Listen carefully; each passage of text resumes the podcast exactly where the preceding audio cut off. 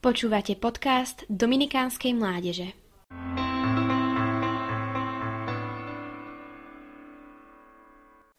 Svetý Martin de Porres Pre mnohých neznámy človek.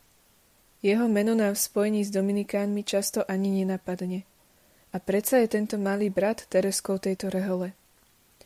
Dalo by sa povedať, že svätý Martin bol podstatnú časť života riadnym outsiderom – Narodil sa černožskej otrokyni a otec sa tak hambil za jeho farbu pleti, že sa k nemu ani verejne nepriznal. V matrike ocovo meno nebolo zapísané. Keď mal Martin 15 rokov, túžil vstúpiť k Dominikánom, ale kvôli jeho pôvodu ho prijali len ako brata Lajka. Jemu to však vôbec neprekážalo. Bol šťastný a s radosťou si plnil všetky povinnosti. V reholi s ním nezaobchádzali v rukavičkách, často sa z neho smiali. Jeho spoločníkom sa stala metla a prišla mu prezivka Čierny pes. Keď sa kláštor ocitol vo finančnej núdzi, Martin sa išiel ponúknuť predstavenému, aby ho predal za otroka a získal nejaké peniaze. Až vtedy si bratia začali uvedomovať, aký poklad majú v tomto bratovi. Našťastie ho nepredali, ale doslova donútili zložiť väčšie sluby. Svetý Martin mal však aj prirodzený dar rozumu a bol vyhľadávaným liečiteľom – dnes by sme mohli povedať lekárnikom. Venoval sa aj zvieratám, staral sa o ne a liečil ich. Mal rôzne prorocké dary. Veľa času trávil pred Eucharistiou a sem tam sa mu stávalo, že pri modlitbe bol vyzvihnutý zo zeme a klačal vo vzduchu.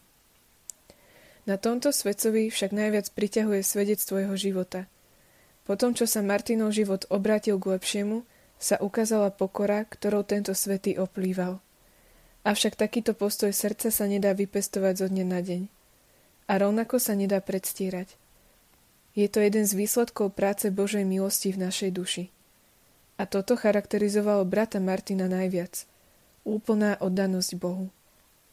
Samozrejme, že sa to nestalo hneď, no každodenným áno, ktoré Bohu odovzdal, si ho on sám postupne obrusoval a pripravoval.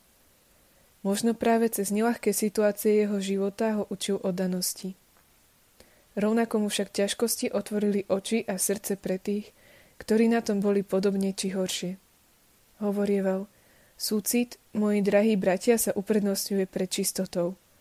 Uvedomte si, že s malým mydielkom dokážete vyčistiť škvrny na postelnej prikryvke, ale ani s prúdom slz by ste nikdy nedokázali zmyť škvrnu, ktorú vytvorila vaša tvrdosť voči nešťastníkom.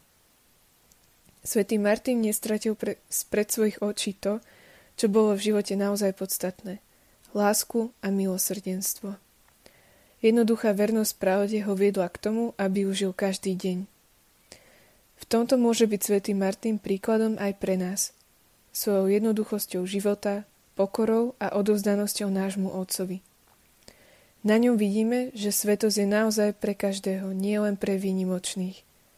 Netreba veľké svaly, askezu ani mimoriadne dary – Stačí len otvoriť dvere Bohu a nechať ho pracovať.